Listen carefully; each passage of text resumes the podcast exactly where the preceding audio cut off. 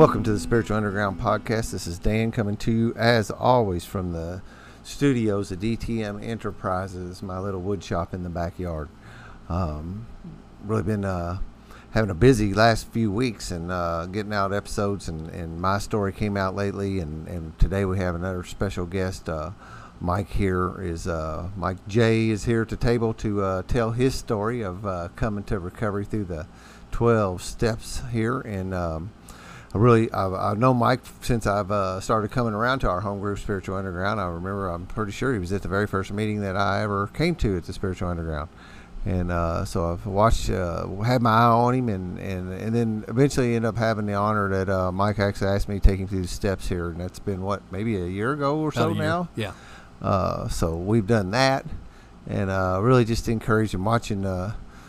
Uh, I'll be frank and say, you know, for a while you had crawled in a shell that, that Yeah. looked like it was really tough for you to get out of, and, and, and I can see it cracking nowadays, and and, and, and you're coming around to uh, a new level of freedom. At, at least that's the way I'm I can see it happening, Mhm. and, uh, Yeah. and, and and I'm excited for that to be going on with you. We uh, Josh is in the studio with us too, just to provide some extra juice. It's always cool to have some extra faces in the room too when we're doing this thing. So, uh, how you doing today, Mike? I'm doing good. Great, actually. Couldn't be better weather this weekend, huh? Yeah, it sounds like you've been uh, busy doing a lot of cool things this weekend. So that's always. Uh, anytime I'm doing that, my spirits will lift. Yeah. When I get to do things that lift them. Yeah. Uh, speaking of being in the shell, I've spent so much time in the past few years just staying isolated, and I finally I've been working out of that. But yesterday I totally worked out of it. Yeah. Stayed busy all day and busy with really good things, and it felt Yep. great. Yep. Yeah. Uh, I read a little something the other day about being busy and how it can be a kind of a, um, a shelter in some ways, but that, that doesn't certainly apply to all of us. Uh, I personally like to be busy, Mm-hmm. and uh, but I can't hide in my busyness too. I can disappear Right. in it, but Right. uh, I know that's not what's happening for you. You you you need a little more Absolutely. busy in your life because you were leaning towards the other extreme. Absolutely. Cool. Well, uh, I am I am happy to watch how it's progressing and how you're uh, doing, how you're coming through that low spot that you've been experiencing here lately, or you know in the past. I don't know. I don't want to put no real time frame on it, but uh, so we'll start as we always start here. Uh, we always start with somebody's sobriety date and and uh, let the story evolve from there. Okay, sounds good. Uh, my sobriety date is October 25th, 2012, and um, my home group, of course, is Spiritual Underground. Uh, actually, was not that I had any major role to play in starting it, but I was in on the start, so it's been great to see it start from uh, Brian's basement to what 40, 50 guys a week, sometimes sometimes more on more birthdays. than that nowadays. Yeah, uh, it's been pretty amazing. yeah.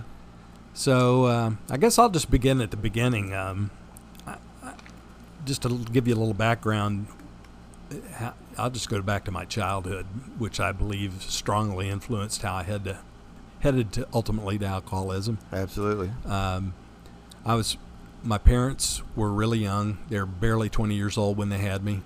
Um, they, um, there was, I never experienced during my really young years any kind of alcohol use in, around the house or anything like that. Um, my, I have no brothers or sisters, so I was an only child, obviously. Yeah. and uh, how that plays into it is my parents ultimately got divorced when I, I was either eight or nine years old, and I, uh, I that was one of the first times I had another incident when I was four that I can clearly remember when because we talk a lot about in in recovery about when we feel less than when what was the first instance that made you feel less than Yep. and uh, a couple things. One, uh, when I was, I remember from third grade on. I guess it was about that time when par- parents separated and were getting divorced.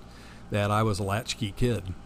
I mean, my mom barely made enough money for us to get by, and uh, she couldn't pay for a babysitter or anything, and so I had to come home from school, which seemed like an eternity, at, as you can imagine, at eight years old, at two thirty in the afternoon, and she didn't get home until about six Wow. Yeah. and uh, ma- many of those years that was back in the dark ages so we didn't have any technology most of the time we didn't have a television either oh, really? and uh, so uh, it brought about some good things, but I just remember that loneliness struck me very hard when I was very young, and then especially when my dad came to pick up his stuff and and totally move all his stuff out. I just felt I wasn't angry. I wasn't. Um, uh, I just felt totally lost. Like I didn't think of it at the time, but I felt all alone. Yeah. I felt like I didn't. I never had the thoughts of that I caused the problem. I Hmm. know some people do, but I really never have ever felt like that because I could, for whatever reason, uh, could see with some childlike objectivity that I wasn't causing my parents to be mad, uh, and I didn't. They didn't make me feel that way, or Hmm. didn't. Um, Put you in the middle of it. yeah, Or they like, like But- sometimes people people uh, you know, inadvertently insert their Right. kids in the middle of it. Oh yeah, you see that a lot. People, I, it's in it. It's hard enough for kids. Kids are resilient, but it's I don't care who the kid is in the Yeah, situation. take on some of that. It's difficult. Yeah, and um, uh, I mentioned the latchkey thing, kid thing, because that just fueled my isolation and feeling like I was alone and um, that something's just not right. So I can remember back in those early years feeling that way. Then, um, whatever comments I make about my mom, I'm not saying them to tear her down or anything. But my mom had has always had a very difficult life, and she was let's just put it in a mild sense, she was a glasses half empty person, and uh, so I picked up a lot of programming from that, and uh, you know we'd always never had enough money, we're always broke. Uh, I just I probably built up some childhood resentment because I felt like, well, I couldn't afford to get anything. I can't couldn't ask my mom for anything, so I'm just going to do it for myself. Hmm. Which the good thing that came out of it is I started cutting grass when I was probably eight or ten years old, and always had some kind of way to make money from that age. So there's positives and negatives, but anyway, it, that that melting pot, that stew that that continued to get stirred up, really uh, got a lot of negative messages about how I'm not good enough. Yeah. Uh, and also an era of scarcity. right. Oh, absolutely. That everything was like at the edge of being not enough, and not just you, but enough to eat, enough to live, enough a roof under your head, Yeah. over your head. Now, I did not grow up in a wealthy neighborhood whatsoever. It was very, I'd call it lower middle class up in the east side of Indianapolis. And uh, at that time, it was where a lot of people had been moving in from other states to find work. Uh, And uh, so there were decent family family values, but none of us had a lot. right. But all my almost all my neighbor kids had more, a lot more than I did. Hmm. Uh, and so that that affected me some again with like you said scarcity feeling like i'm not enough something's wrong uh, but the flip side of it was it turn you know it made me drive have some drive to take action in my life and pursue things that i was interest i had interest in um, but that I think that laid the groundwork without going into a lot of gory details for me to end up where I was and in where I'm at, where I am now. Uh, I my unlike a lot of folks, um, I really never had. Uh, I had a couple of brushes with drugs and alcohol when I was a teenager. Uh, I first time I ever drank a beer was I w- had was working. I think I was 15 uh, I work, got a summer job working with some bricklayers carrying hod, carrying all Mhm. the mortar and stuff, Yep. lay, sitting down the concrete blocks. That was a grueling job. It was good, made me work my butt off. But Yeah. uh, I remember the guys would come after we left, uh, or maybe well, it was no. I take that back. That was that job. I don't remember drinking there. It was when I uh, worked for my uncle's uh, electrical contracting business during the summer. I think I was 16, and uh, the guys who we knocked off around started at 7:30, knocked off about 3:30. The guys would always pick up beer after the work after Yeah. work, and they said, "Here, kid, you want one?" And I said, "Sure." So I drank it. That felt pretty good. And then when I went into the house, it dropped me off. You want another one? I said, sure. And the next thing I know, I'm, uh, I go in the house, uh, drink the other beer, lay down on my bed, fell asleep. And then my mom comes home and finds this beer bottle Sitting, sitting on my dresser. So she uh, wasn't pleased to say the least. Uh, but you know, nothing really came of it. I felt good, but I never really took off with alcohol at that time. Yeah. Yeah, That- didn't drink enough to feel bad that time, No, like a no, hangover kind of thing. No, yeah. no. My very first one, I went way over the mark, man, and uh, oh wow. felt like you know well, I passed out and throwed up and don't remember anything, blacked out basically. Wow. Yeah. Had to, and a, a brush with some marijuana and some other drugs when I was around about that age. Um, almost got arrested. Um, but again, that kind of scared me out of it. I was always had a kind of guilty conscience. So, um, you know, I, I, that was enough at that time to frighten me out of pursuing that further. And uh, of course, when I went to college, uh, did the fraternity thing, and uh, on the weekends we'd drink like crazy, and uh, but it wasn't every day. And I went the whole two and a half last two and a half years of college without drinking anything or having any kind of substance. Um, and then, uh, and so, you know, still had all those rumblings in my heart and my mind about did pursued a lot of things because I really wanted. I wasn't like trying to get attention, but I wanted to raise my recognition amongst everybody so I could feel better about myself. Yeah, yeah, we all want to be noticed. And so I did tons of activities in college, high school and college, and uh, it was great. I mean, I had a lot of fun doing it. But I still had that nagging feeling that I'm just not good enough. People don't like me. Yeah, I Uh, remember you saying that in high school because of the isolation, or you know, or so as a result of some of that was that you started engaging in extracurricular activities in school instead of having to go home and stay at home alone. Oh yeah, I did it, and plus I worked part time pretty much all the way through high school, about twenty hours a week, because that was the only way I was going to get any money to buy things that I wanted or do anything. yeah, make Uh, it yourself. Right, and uh, didn't turn into a big resentment. It, it fueled me to. yeah, it's not a, of bad thing to get you Yeah. up and moving. No Yeah. doubt about it. Um, but you know, uh, uh, relatively um, high school and most of college, uh, other than well, my first couple of years in college, first year and a half, you know, I hit the fraternity parties, did those kinds of things, falling down drunk, puking. Uh, had the somebody told me one time that if you lay down in your bed and put your foot on the floor, the room will stop spinning. Yeah, That didn't work. Didn't work. and uh, uh, but I I noticed once I started in my first class in my major, I barely got by in the class, and I was always a uh, you know high B student.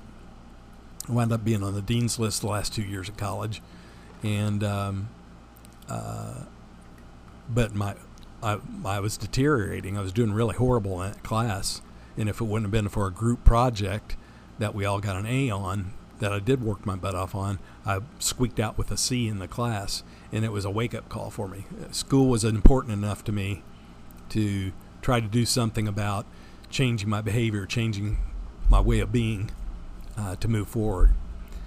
Uh, I, I guess that br- brings me up to the point of uh, when I was 23, I'd graduated from college uh, a year before, was engaged, got married when I was 23, and uh, early on in marriage, you know, I'd buy some beer and drink some beer uh, a, a few times during the week, but that it went on a slow burn at that point. Found myself drinking two, three times a week. Uh, this is over a long, protracted period of time. Uh, and then I, there were times where, uh, where I uh, would drink a beer, and then, um, uh, then I'd have to have a second one, and then I wanted more, and I would sneak around so that I could drink another beer and hide it from my wife and throw it in the trash can and cover it up with other stuff Oh yeah. to, but I never really got drunk. Uh, you know, so that's where the excuses start. Um, and I, that went on for a long time. And so ratchet all the way up, have two children. I think the third one by then, when I was around 36, 37, something like that. Uh, I got the bright idea when I come home from work. You know, it sounds pretty good. I'm going to stop by the liquor store and get some orange juice and vodka. Hmm. And so I mixed it together in this orange juice can, um, container and uh, drank it on the way home. Didn't drink a huge amount, but got a nice little buzz.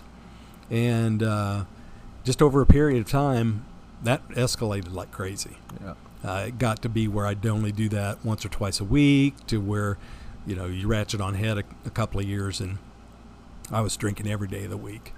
Uh, Was you staying on the vodka? yeah, yeah. I mean, I, I well, I'd, I'd stay on the vodka, and I'd have beer at home too, because I would go run in the house, and the first thing I'd get there was go grab a beer, so my wife wouldn't have smell, smell the alcohol. Uh, Um, so I snuck around. Yeah. Didn't realize that I had a problem at the time, and this went on for quite a long time. Uh, I'd forgotten it. Uh, a vodka and orange juice was a staple of mine too. Yeah. for a long time. Well, I, my- it was like it was, I always drank beer, but but it was one of the one. It was one of the things that I just liked. I Mhm. mean, whatever reason. Uh, I think some of it was because it was easy to hide was the other thing, but Right. Yeah. Yeah. Well, I I think I hit it well for a while, but my wife was very hypersensitive about alcohol. She barely drank at all. Drank, drank, drunk at all. Um, and uh, but that that just slowly and gradually spun out of control. Uh, it was really wild. I uh, I would it turned into like I said a couple of times a week to three or four times a week uh, to every day of the week, and I was always trying to hide it.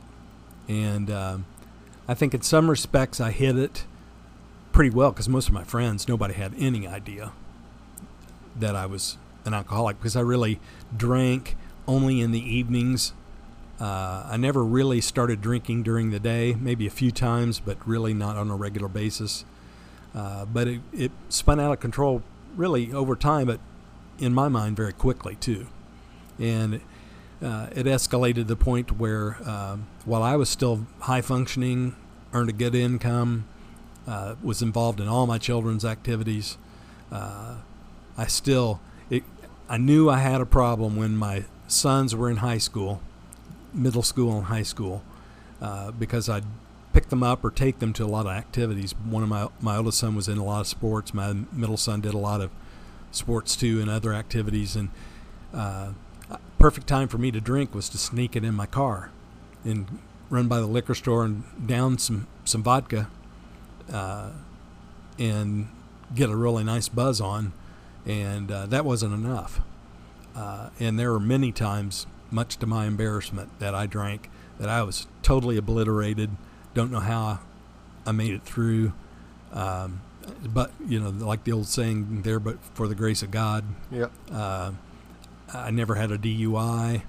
Um, Interesting how the cars that's it was a shelter for me too, and I thought that that was okay that to go driving and drinking was a way to right. to do it because I was like could be alone and and Yeah. and you kind of I don't know there's something about that like being mobile like if you I learned as uh, if I would stop and park and sit someplace somebody would eventually take notice of me Mm-hmm. uh, as long as I kept mobile uh, I, I really didn't pick up too much attention especially if I went rural you know I wouldn't I wasn't tooling around town I'd go out in the country uh, get some beer get some something to drink or whatever and be by myself Yeah. and just drive in the country Well, in my craziness, I I uh, didn't go out to the country. I'd drive down the Watterson Expressway, juggling my vodka and orange juice, or some. When in the height of it all, I just slugged down the vodka straight, yeah and because all I wanted to do was get smashed as fast as I could.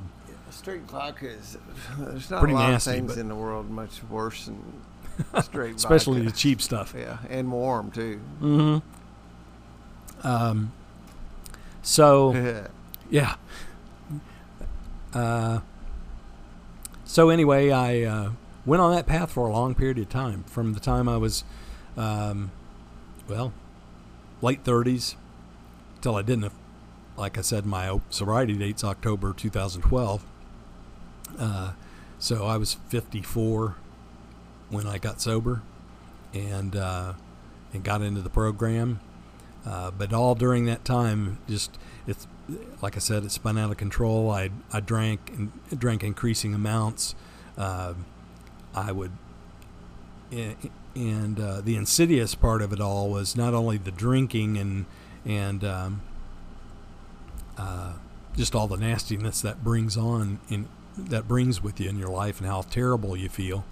But uh, it sent me further. My tendency to be isolated, that pattern that was created with me when I was young, reared its head. You know, I got there's some things were difficult at, at home, and uh, you know the pressures of life, pressures of work. I drink to calm myself down. I drink, and I increasingly drank more and more and more to try to hide and block out all the pain and, and the frustration of things that I really could not control or could not change about other people, and uh, and then it I really isolated myself a lot from my ex-wife, from to some degree from my kids, um, and it got to be got to be where all I really wanted to do was just go home and get drunk, and it, and it got bad. I mean, I was at a point where sometimes I'd knock off a fifth of vodka at night. Yeah. Many times a week, and uh, you know I'd drive down the road taking my son to high school, and my oldest son I remember, and uh, my acid reflux got so bad that I'd break out in a really bad sweat and be in such severe pain in the morning. And I was wondering why am I having this problem? Yeah. well, I'm plugging down a pint to a fifth of vodka every night. No wonder it's happening. Yeah. Uh, it, it, was just absolutely miserable. So the insanity of it was just uh, was crazy. But I still, for a lot of that time, did not really believe that I had a problem. I did because you know I made a lot of money, had a nice car, I was married, had three kids. Um, house. The out, out your house, all the outward things in life right, yeah. of quote unquote success. And that's not that there wasn't any good in it. It was good. Yeah, nice house, two cars in the garage, yep. 2.3 kids or whatever yeah. the decimal point right. is. And, uh, yep, and everything. Uh, how could I, I, how could I possibly be having a problem? Uh, people that have all this don't have a problem. Right, exactly. Yeah, I didn't live under a bridge. Uh, I grew up in the days where I, I, imagine people still do do this. We called them hobos. They would catch the train, and a lot of those people were characterized as yep. alcoholics and had their paper bag with some kind of bottle of something in it.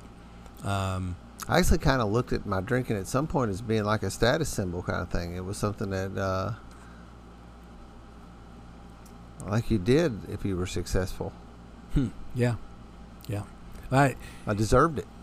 And in a, I worked hard. yeah, yeah. I kind of got that attitude after a while. It's like because my wife is so vehemently opposed to it all that it also became my mom. I, to whatever degree she uh, lectured me and read the riot act to me when I was kid, a kid, then I would interpret things from my ex-wife that were reminiscent of my mother. Yep. And I was I was thinking, well, I just want to have a few drinks, leave me alone. And she'd get really pissed about that. Yeah. And she had every right to because it was creating a big problem. And I just, it just fueled my isolation um, to where I distanced myself from her and most everybody around me, even though I was still functioning, still working, and all that. Um, so like I said, I never had a DUI. God knows I didn't ha- have that. Uh, how that ever happened, but it did.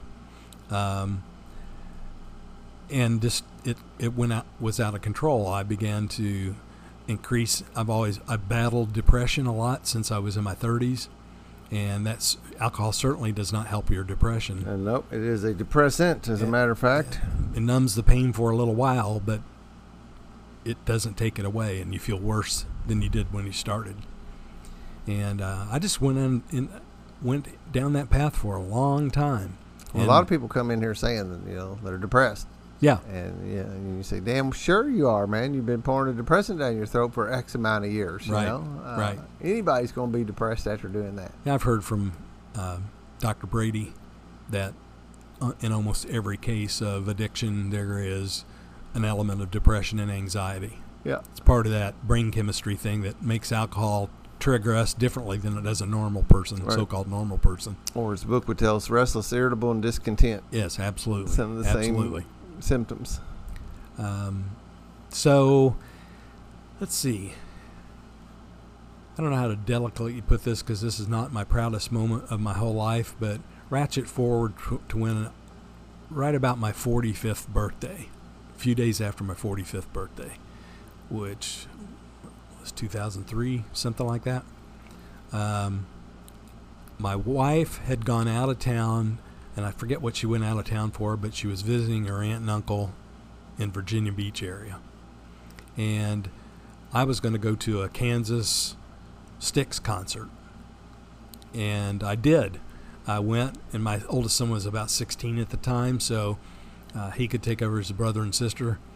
And so I did. And being the cheapskate I was, I went and bought myself a pint of Jack Daniels before I went to the concert, and I downed the whole thing before I went in the concert.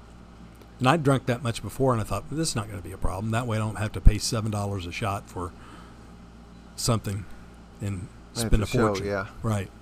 Yeah, it's really expensive to get drunk at a show. Yeah. So I don't know what happened to this day for sure, but somehow, some way, I blacked out. I got in there, I bought myself a Diet Pepsi, sat down to listen to the show, and I don't remember anything at, uh, about the show. Um, I don't remember what happened to me or anything, but I, all I recall was, is I'm as embarrassed to say this, I went, I went out to go to the restroom, and they were there's a big line. So I thought, well, I'll go up to the upper level of the arena and find a bathroom there. So I went up this incline. Uh, it wasn't stairs, but it was like a place where they would ride the the security carts around and things like that.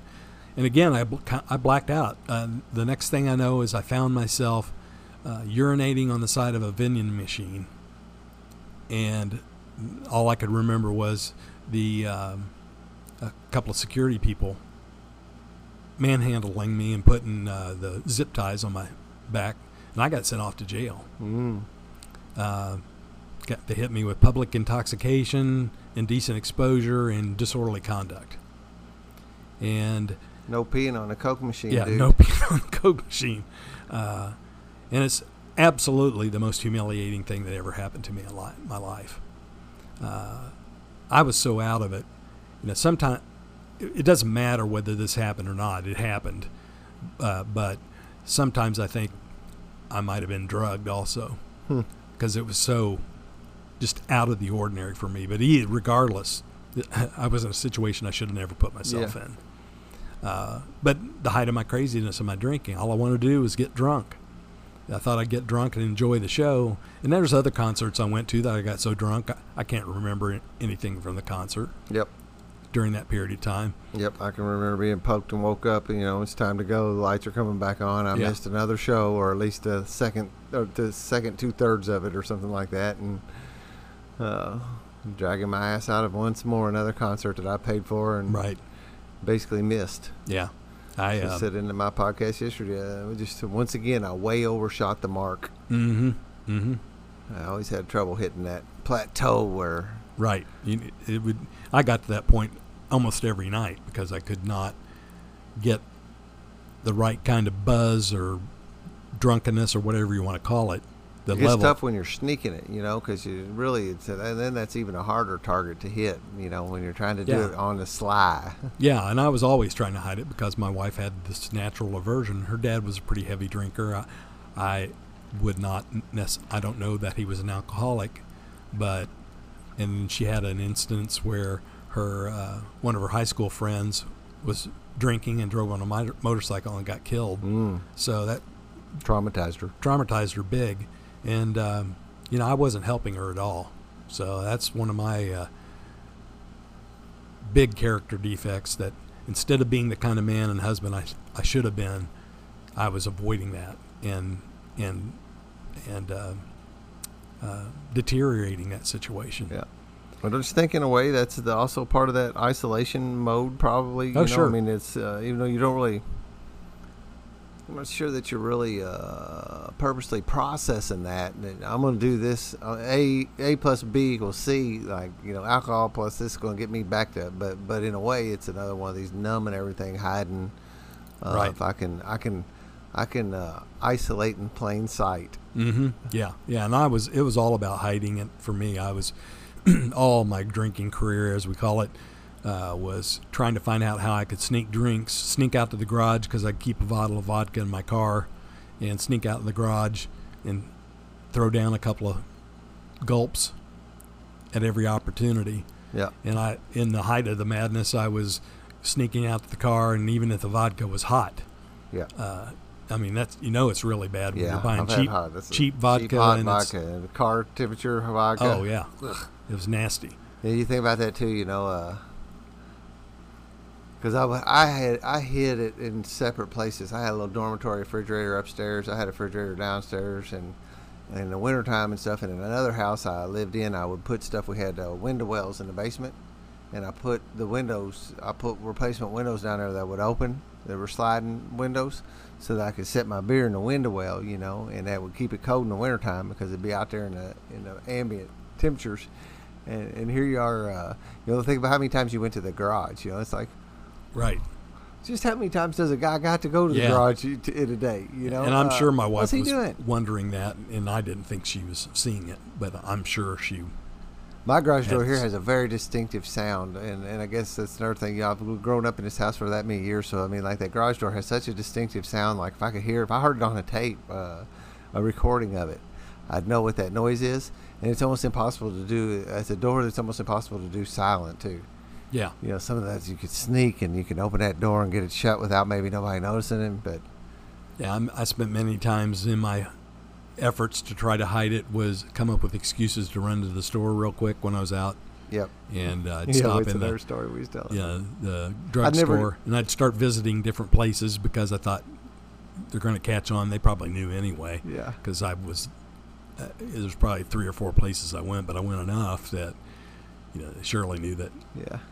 Oh, it was the summertime. I would cut the grass, you know, and I'd always need to get some more beer before I could cut the grass, you know. But I would Mhm. tell my wife I was going to get gasoline for the lawnmower, and I always kind of like it the other day. It just dawned on me as I was telling the stories, like you, she must thought that I just went to get enough gas to cut the grass one time, because I needed to Yeah, get right. gas every time I went to the gas. Yeah, yeah. every time it was time to cut the grass, I needed some gasoline. Yeah, Uh, but what we really needed was a stop at the at the beer joint, absolutely. you know, to yeah, uh, be ready. And I would set the cooler around the corner behind a tree or something to keep it out in the yard and, you know, stash that stuff around so that I could be rolling around. And uh, I know there was a, probably a, you know, I, I still drank openly to some level. Like she knew, Right. but but it certainly didn't look like it was a quantity that was being Right. consumed. You Right. know, I mean, I worked real hard to make it look like maybe I had three beers when it was really nine or twelve or whatever. yeah, yeah, yeah. I, I made every effort to get as much as I could to drink anywhere I went. Uh, again, I'd have to try to sneak around. I'd go to these conventions for my work, and we'd ha- have these nice open bar cocktail parties, and you know I always had an excuse to go somewhere. And then while I was there, I would get two drinks for myself. I'd get it like a double shot of bourbon or vodka or whatever it was, down that real quick, throw the cup away, then get something for my wife, and then I'd have another drink for myself or a Yeah, beer or whatever right, to make yeah. it look like I was only drinking one or two beers in the Yeah, night because she would read me the riot act about it. Yeah, yeah. You learned how to stack those drinks up Right. quicker. Uh, Right. go out to eat and like swing through the bar and get a shot real quick. You know, when I'm you know I'm sitting at the table drinking beer at a rate that's slower than I want to be. Right. Uh, go Yeah. go in the restroom, slide by, tell the bartender double shot, quick. Yeah. Yeah. I, uh, Crazy, it's insanity, I don't, I don't think I ever did that, but I can see how that could happen. I guess I didn't have the bright idea that, that I could do that.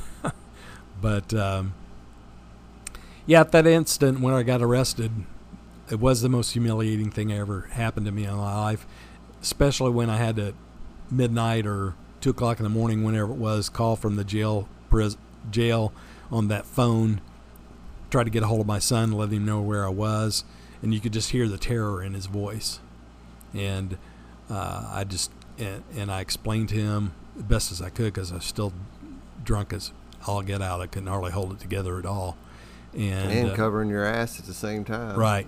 And I just to. I just told him kind of what was happening. I said, if mom calls to check in on you, don't tell her. I will tell her when I went home, and I when she got home, and and I did tell her it was, you then that one time was the probably the only time that I ever came clean about anything to her of significant magnitude like that. Hmm. That what exactly happened, and um, and uh, you know, prom- made all the promises that I'd stop drinking, and um, had to get a, an attorney and do 40 hours of community service, and got all the charges expunged ultimately. Well, But they was- charge you with like a PI or something. Pardon me. They charge you with PI, public intoxication. Uh, I could pick which one they they dropped two of the charges, and I could pick whichever one that I wanted to, the charges to stick, and then do the 40 hours of service. So I, I stuck. I just kept disorderly conduct. oh, is that what? Yeah. Okay. I was say yeah. I was say they get you for indecent exposure for doing that. They Right. Get you. Yeah, they had all three of the charges, but and I was really scared at first. But then when I talked to an attorney, you know, I had to spend about this is you know 20 years ago almost 500 bucks Yeah. For the attorney. for the attorney, but it, it ultimately got taken care of. But it did. I didn't stop drinking then. Yep. Wasn't enough. I uh, I tried to white knuckle it myself, Did you? and I would go periods of time where I'd have a month or two, whatever. Went a long time that first year after that instance of not drinking, but eventually it would creep back in again because I was re- restless, irritable, and discontent. Yeah. I was totally dissafi- dissatisfied with a lot of things that were going on in my life. Never really looked at it like, uh, and I internalized it like it's all my fault. But instead of doing something about it, I just put more fuel on the fire.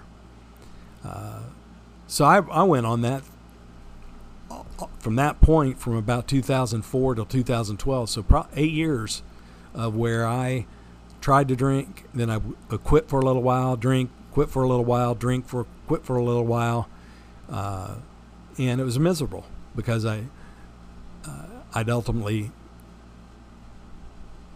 get caught and have to try to lie my way out of it, and there was no lying my way out of it because people people knew better.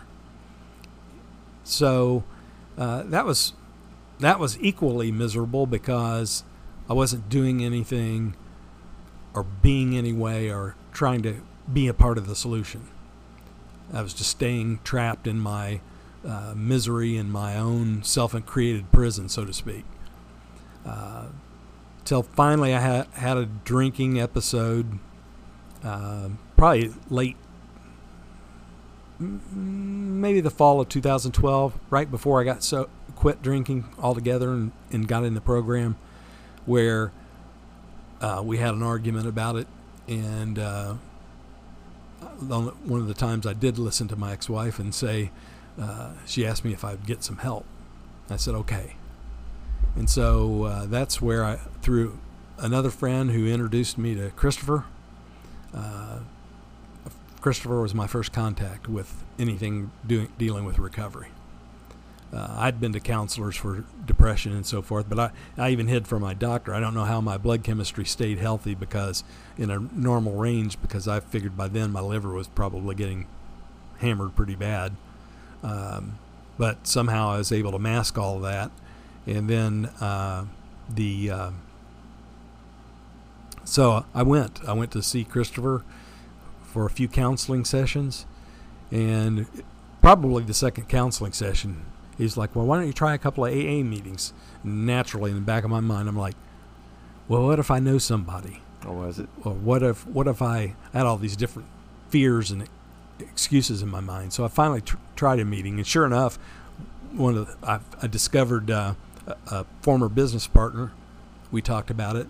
Um, she had been in recovery for a few years before I was in, and uh, so that helped break down some barriers. It's like, okay, I'm not the only one. Yep. Uh, and then I walked into a, a, one of the first few meetings I went to and recognized some familiar faces.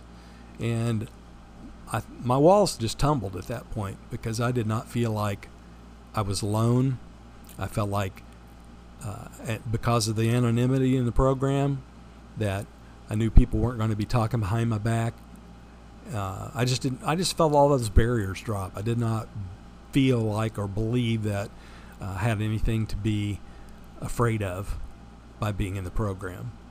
Uh, and I remember it was either the second or third meeting that uh, I attended the Suburban's Men's Group for a long time. uh, before we started having Spiritual Underground.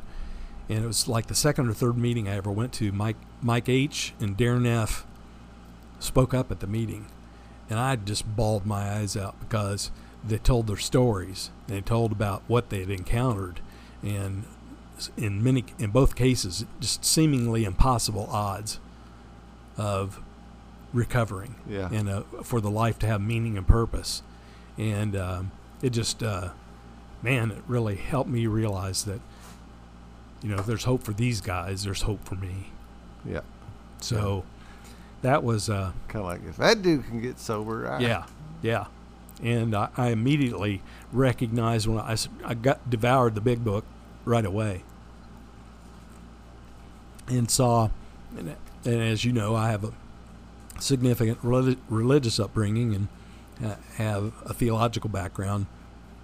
And I could recognize spiritual principles in that book from the start that was comforting. And I was really comforted because it was create it um, encouraged you to, or does encourage us to have an open mind, to, to dispel all our previous notions. Yep. Bill Bill W says, "Create a God of your own understanding." Uh, and I didn't have too much trouble with that. I'm I'm fortunate. I feel like I'm fortunate in that I know a lot of people struggle with that the God thing, um, but probably I struggled a little bit with expanding my concept of God, and instead of treating God like a vending machine, dear God, bail me out of this mess. Yeah. Dear God, fix this, fix that. Uh, it's challenged my whole way of thinking and, and being with respect to a spiritual relationship with a power greater than myself. But anyway, from that, what I meant to say was from that. So for from for about eight years, I um, just went that back and forth dance, and finally entered the program, and um found a, a, a tremendous amount of freedom and and relief from the very start. Now, working the steps is another story. The first three came real easy for me. Hmm. Uh, and I really didn't start working the steps diligently until I was at least six months in AA. Um, I just I did develop a pattern of I did read the big book. I did go to meetings regularly, three, four, five meetings a week. I didn't do the ninety and ninety, but uh, and so um, I really struggled with the fourth step, where we list our We do inventory. or we do our inventory uh, because it, it I always struggle with do I really have a resentment about this or that um, I was encouraged I know Christopher's rule is kind of to try to have at least 100 things on the list or something like that and I was like no way I don't have 100 resentments well I had I came up with 60 or 70 Yeah. um, and that was that was eye opening. It really helped me realize uh, that I had work to do.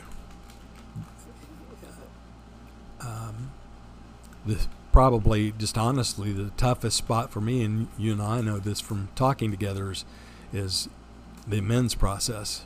Yeah. It's not that I don't want to do amends. I just having I have a lot of trouble or have had a lot of trouble seeing my role in the situation and where I really harmed somebody. Right. Um, so I've made some amends, and there's one amend that I've not been able to make so far that uh, bothers me at times because I'd really like to be able to do that. I don't know if it's ever going to turn out to be one of those where uh, to try to do so would create more harm or not. Yeah. But so we'll have to come up with some creative way to make a living amends. But I'll leave that up to my higher power to work in in that situation and, and um, uh, help me figure it out. Yeah. Yeah, I listened to a speaker this morning uh, live at a meeting that uh, uh, spoke very eloquently of two amends that he has been unable to complete, you know, and uh, he made the, the the exact right point is that he is willing to, Mm-hmm. and that's really all the step requires, to Right. be honest. Right. It doesn't actually require that we execute them. Although that's That's what we're ideal. aiming at. Right. Uh, the step requires that we be willing to do it. Well, and uh, and since then, a significant part of my recovery has been uh, I've gone through the past few years a very difficult time of depression, anxiety, and fear, albeit self-centered. Um, as I said before, I've struggled off and on with depression ever since I was in my 30s, and uh, there's, I believe, and and convinced both from experience and from getting medical advice that there's a brain chemistry issue with that. Um, and I bring that up because for a long time I felt, again, less than, like I wasn't good enough, something's wrong with me. When I'd see other people around me happy, joyous, and free, and I'm miserable. Yeah. Now, I definitely had a role to play in that, and I'm only kind of coming out of the fog now. But, and I see that very clearly, but I went down a, a really very, very dark place. And the reason why I bring that up is have, a lot of times we don't want to say those kinds of things, or we certainly don't hear them in the rooms when people are in sobriety because sometimes I think we want to just tell the good stuff. Not always, but I hear you. um, and I felt really self-conscious and bad about that. I, I thought, how can I possibly be in of any assistance or service to somebody else? Here I am, miserable, really struggling with a lot of issues, legitimate issues too. Mhm. Um, and so it wasn't just like I was making everything up, but and and I, so I bring all this up just to say that uh, in the past five years, the thing that has kept me, I, I'm thankfully I've not had a drink, not had any, you know, had to drug over it. Um, and when I have thought that idea or, or had that um, uh, kind of concept, uh, I was able to fend that off pretty well because immediately what would pop into my mind was uh, that's not really going to solve any problems. Getting another drink or going out and getting plastered is not going to solve anything. As a matter of fact, it'll make things a lot worse. And I sincerely believe that if I started drinking again, it would kill me, Yeah. and probably in not very short order. The easy way I always heard somebody said it real simple was that uh, you know, let's say I got a problem and I'm gonna drink over it. Right. Now I've still got the problem. Right. And a new one. and the new one. Yeah, absolutely, absolutely, and all the consequences that come with that. Um, so, uh, so I've had to reconcile in my mo- own mind going through this to pull up out of this dark spot, out of this the pit of despair. Sometimes, honestly, feeling like I don't want to be alive anymore, yeah. and we hear that a lot in the rooms. And we see it pan out in reality. Yes, it people does. taking their own lives all the time yeah, too. absolutely. Even you know with years of sobriety, they, they it. Absolutely. Yeah, you hear stories of people 20, 30 years sober and they go back out drinking again or kill themselves. and, or kill themselves. Um, so thank God so far as I continue to do this thing day by day, uh, I've what what has helped me immensely is uh, working through the steps again, uh, being diligent to stay plugged in, to go to meetings, to get over my own self-centered fears and, and beliefs that nobody really cares about me and loves me. When in fact, I have a lot of people around me that I know love me and care about me Absolutely. and uh, recognizing that within myself and admitting it it's okay because I had created all this false notion that people don't really love me and because I'm going through all these struggles that um, that I didn't have anything of value to add and uh, I really believe I do have something valuable to add. Absolutely. And uh, sorry, I didn't mean to choke up. You, Hey, you know me. It's That's, actually the best. uh, but that's, when you know honesty has showed up. yeah. The um, because I there's surely got to be people out there who struggle. I mean, we all struggle, and a lot of times we don't know what other, other people are struggling about. Yep. And uh, I'm learning that I don't necessarily have to talk about my troubles to be of strength and service to somebody, or don't have to necessarily verbally identify with everything. Uh, one thing I've been dwelling on a lot lately in order to be service and helpful to other people is to go back to something I learned a long time ago and want to become a much better practitioner about is ask people questions. Ask them about, to tell them about themselves to me. Uh, listen. Um, you can understand a lot about someone else's perspective if you just listen.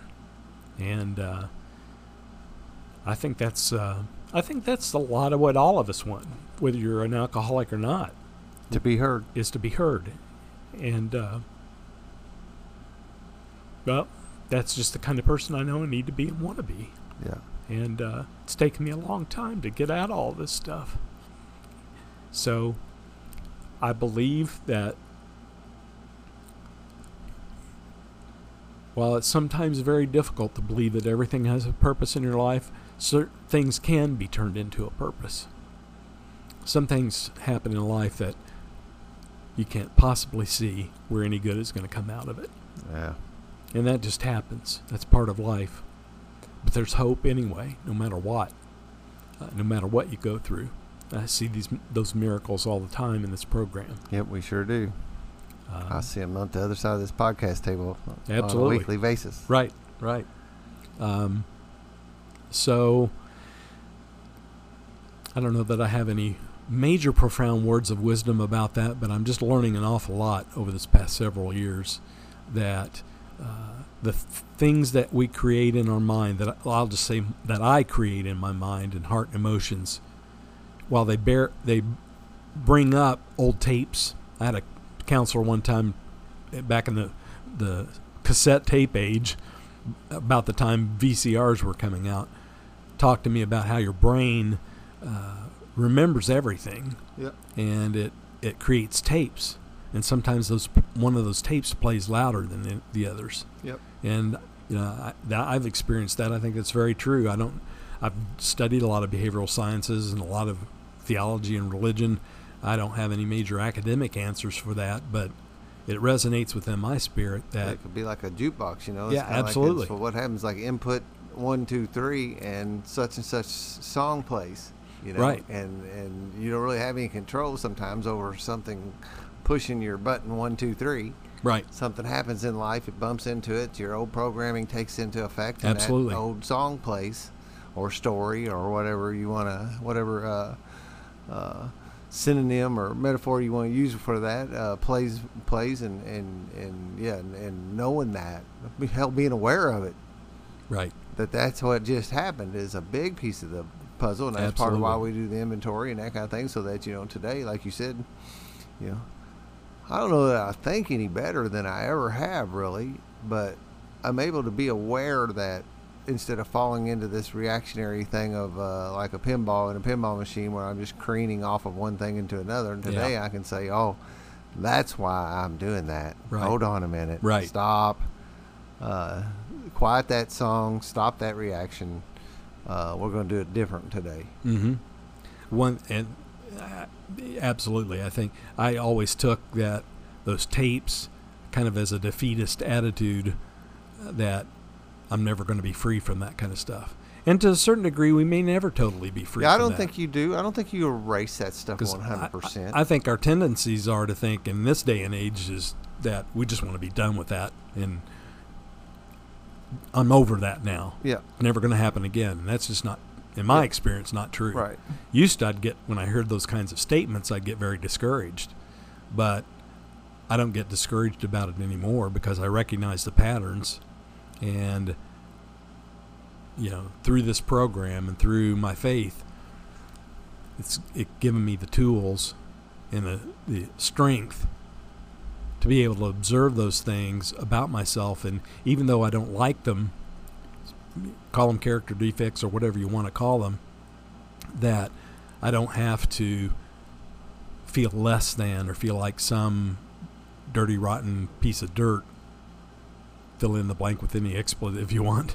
Uh, that uh, just because I have these problems, or just because I feel this way, or just because I think this way, uh, but accept it. This is a big thing in my meditation yesterday at the meditation meeting. I realized is I had a new level of acceptance for what I've, I've been experiencing, and acceptance of myself, and acceptance of all these different things that I've been worried and fearful about, and just accept them instead of trying to struggle inside to try to fix it all or figure it all out.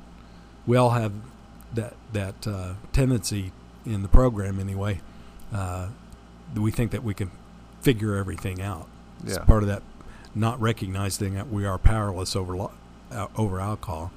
Yeah, that uh, a lot of a lot of things. Well, the book says we could think we can rest, satisfaction, and happiness if we just manage well. exactly. Yeah, that's uh, ac- precisely. This need to know kind of thing where we I've got a thing where I like need to be able to, and I have I have a fix it switch in my in me. Oh, me And too. if you show me something, I mean, if uh, if you begin to tell me about your dryer is broken and not working at home, I'm already wheeling around about what model is it and what can I do to fix it. You know, Right. I do that in relationships with other people. I do that with uh, when you're bringing me something where my job is really just to listen to you.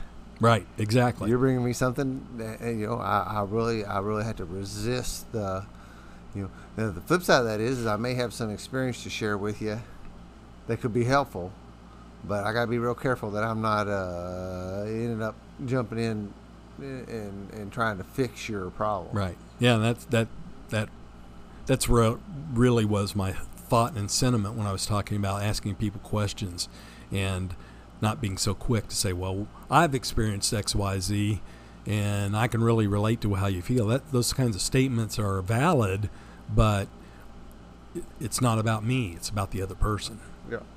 and, and so I just see all that that my mind's racing already because I just see all that happening. How uh, selfish and self-centered I can be, even though I never considered myself to be selfish and self-centered. And uh, you know, I've always been a big people pleaser and been over backwards to do things for friends and family. And there's nothing wrong with that, but uh, doing it to the point to where you feel like that's the only way you're going to have your worth in your life. There's more to it than that. But this uh, this idea of uh, not fixing, managing, and control everything through what I've experienced over the past few years, I've realized I've had some situations. I still have some situations right now. I don't have any idea how to fix it. But part of that, like I said, was talking about from yesterday, is accepting. Okay, I don't have any answers today. Does that mean I'm never going to have any answers? My uh, counselor that I go to asks me always, every time I bring something up, what's the evidence Hmm. to substantiate what you're thinking and feeling? And a lot of times there's just no evidence. And then you realize, though you don't want to because you're hurt, you're upset, whatever, you- Scared. you're scared, yeah, lots of fear, that uh, the fact of the matter is, well, there's no evidence there, so why should I be afraid? Yep. It's okay not to have all the answers. Now, we know all those things rationally and logically, but Yep. That's For me, it's- reactionary thing. Been a very long time and, and once again realizing that, that in my life that I don't have to have all the answers. I don't even know how to fix it all. But that's why we have each other. That's why we have a higher power. Yeah, it's a quintessential being in the moment, present in the moment thing. You know, I mean, uh, there's so many things that fall back to that because, uh, you know, we're worried about this thing that may or may not happen, or or we're worried about this thing we're sure is going to happen. Right. Uh, and, and we and, and you know and we, we instantly go to the worst case scenario. Uh, almost always. That's another trait, and I, and I would say it's an alcoholic trait, but I think it's a trait of all humans. To be honest, I think few people don't. That few people escape the trap of going to the extreme negative uh, Yes. assumption of what's going to be the outcome Yes. the extreme negative outcome will be what I'm looking at. You know, my throat is sore. I've got throat cancer. You know? Right. It's not that I just got a little that the allergies are bad in the Ohio Valley. Right, right. um, so then we do the but but the but the antidote to that always seems to be to come back to him. I you know I ask myself that quite often. You know, and I ask other people that when they're in their when they're looking that they're in that fix of, of that. You know, I don't have an answer for you, but are you okay right now? Right. And most of the time, the answer is, yeah, I'm safe. I'm Right. okay right now. I'm okay now. Yeah. This other thing happens, maybe I won't be. Yeah. Right. Uh, but but there's no sense in letting that fuck up today. Yeah, yeah, yeah. I've had to give myself a lot of um, inner dialogue, devote a lot of inner dialogue to reminding myself that okay, right now in this moment, do you have food to eat, clothes to wear, transportation? Gas in the tank, right? Uh, yeah, everything's It's gas in the tank, you know, whatever. Uh, yes, I'm. I'm okay right now. Yes, I have friends because I, again, this death spiral mentally uh, that I've been on for the past few years. Again, it, and it's part of the disease is so insidious because we can get to the point, or at least I can, to the point to where no, people don't really care anything about me. I've said that before yeah. uh, and really kind of ingrain that um, di- that that pattern, that thought pattern, that that to almost becomes a full part of you. Uh, the only way I know it hasn't become a full part of me is because I'm getting beyond it. And again, I go back to the the fundamental things that have allowed me to get through to this point in my life and look forward to something optimistically instead of a, a dismal future is this program, the fellowship, big book, my faith. Uh, and for me, I have a community of people that uh, I've grown to really love, and I know they love me at my church, and uh, uh, and that's extremely. All of those are extremely valuable. Uh, and again, acceptance. Accept the good that you have in your life and not discount it. I've been a master discounter all my life. Something good can happen, yeah, but yeah. Waiting for the other shoe wait, to drop. waiting for the other shoe to drop, or that's not good enough. Yeah. So I got to do more. Got to have more. Got to be more. That living in scarcity and not enough and not Right. having enough, all that, all that same old drum beat. And it's not to say that having ambition or trying to move forward in your life is not a good thing. it Yeah, is a no, good it's all thing. good.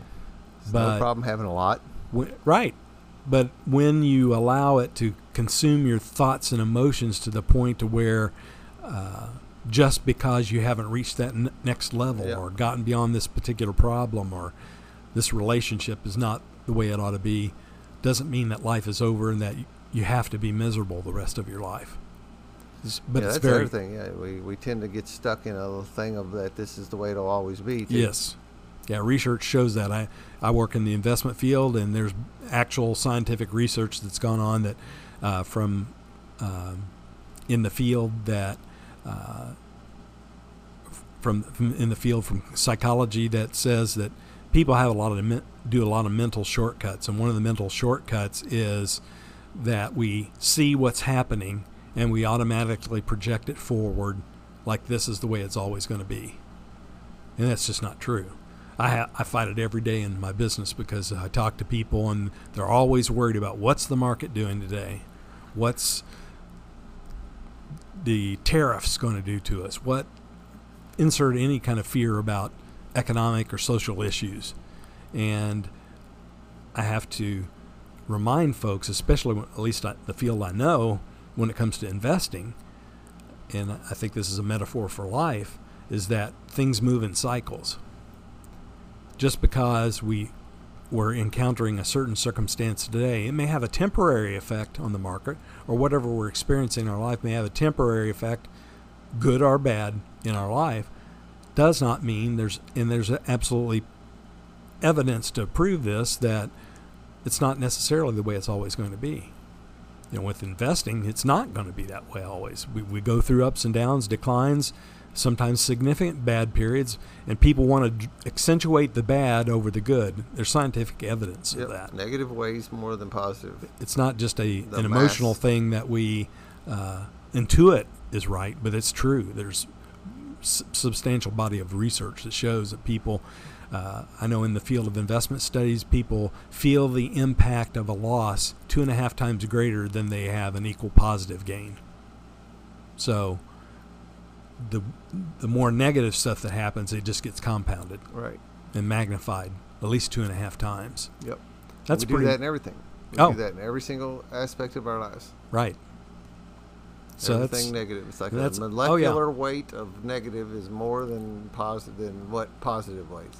and it's uh, for all the good that technology and uh, social media and all that stuff has done that's good uh, there's a dark side and i just bring that up because it, that's a, a current issue in our world today and, and can affect our sobriety not only our actual sobriety staying away from drugs and alcohol but emotional sobriety um, is that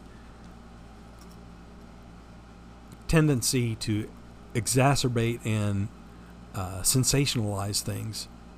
And we alcoholics are masters at doing that, Yep. Whether it's quietly within our own mind, mind and heart, or whether it's, like you said, I got a sore throat, so now I got throat cancer. Yeah. The flip side of that is our little little drum we beat on. It's the, no big deal. Right. What we suffer from uh, is a lot of big dealism of wanting to make everything a big deal. You know that. Uh, oh no, this has happened. You know. Oh no, that this. You know, everything's got to be a big deal, especially my stuff, right? Now your stuff is not such a big deal. Yeah, exactly. oh yeah, and we probably I don't know about you, but I have certainly have people in my life that their problems are much worse than my problems. Yeah. I could I could be laying in bed from a massive heart attack and somehow with certain people in my life uh, whatever they're going through is a lot worse. Yeah. Uh, That's human nature too. You know, goes to, that's, that's exactly the same thing as that negative bias. Right, right. So I didn't mean to go off and start preaching a sermon or anything, but uh, it's just I see those things, all those kinds of things. I'm I'm once again relearning and re uh, training myself, so to speak, to recognize when I see these patterns in my life, to recognize the things are not that are not good for me and the things that are good for me. Uh, and to accentuate those things that are good for me and minimize the ones that are not good for me. Yep. Uh, such as for me, I've I've been way too stuck in watching TV, spend hours watching TV, and then that just that just exacerbates my misery. Uh, too much time in social social media. Uh, I've noticed a negative effect on myself emotionally Yeah. uh, and it's just a, an escapism. It's escapism whether we're drinking it, drinking it, or gambling it, or whatever. Yep. So, again, I don't think I would. While I have encountered and experienced a lot of good experience, good education, some good counseling, some uh, I've had many wonderful opportunities in my life. Uh, working this program of recovery has been the next level of creating the kind of life that I really want to have, and I'm great, yeah, eternally grateful for it because uh, it, it's just uh, it does require work, it does require effort, but it does bring about uh, positive change. It's like we say uh, at the ends of meetings a lot of times, you know, keep coming back. It works if you work it. Yep. Uh, Silly little cliche thing, but it's Right. true. Right. Yeah, I've encountered. uh, I had a psychologist one time talk to me about how abysmal the results were from AA, and I'm thinking, in my from my experience, on the outside looking in, well, what have have have you been able to do that's better? I didn't say that to her, but Yep.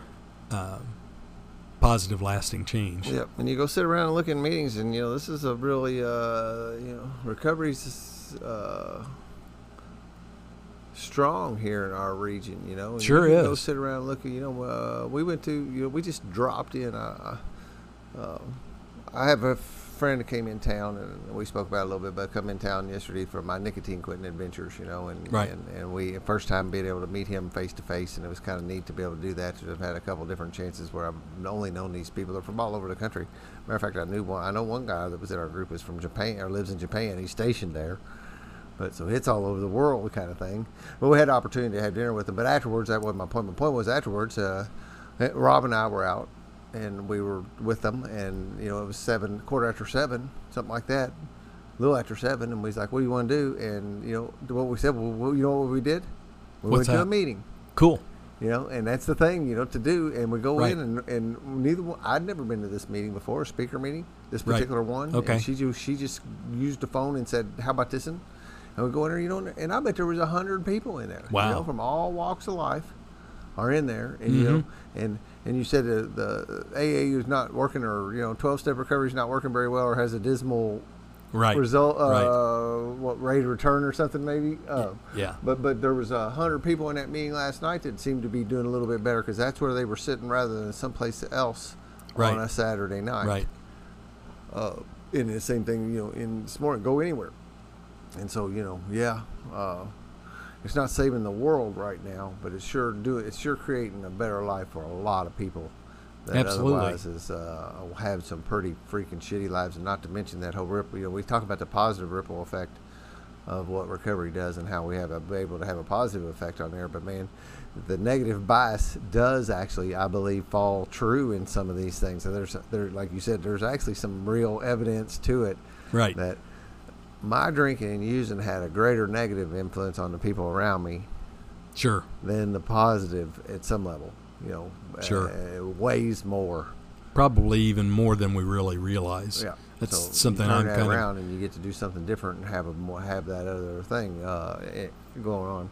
Uh, I know that there's been a couple changes that's happened in your life, and you've made some. You know, you said that you struggled with some things of late in the past, uh, and and I don't, you know, I, I'm I'm in this. I get in these. Um,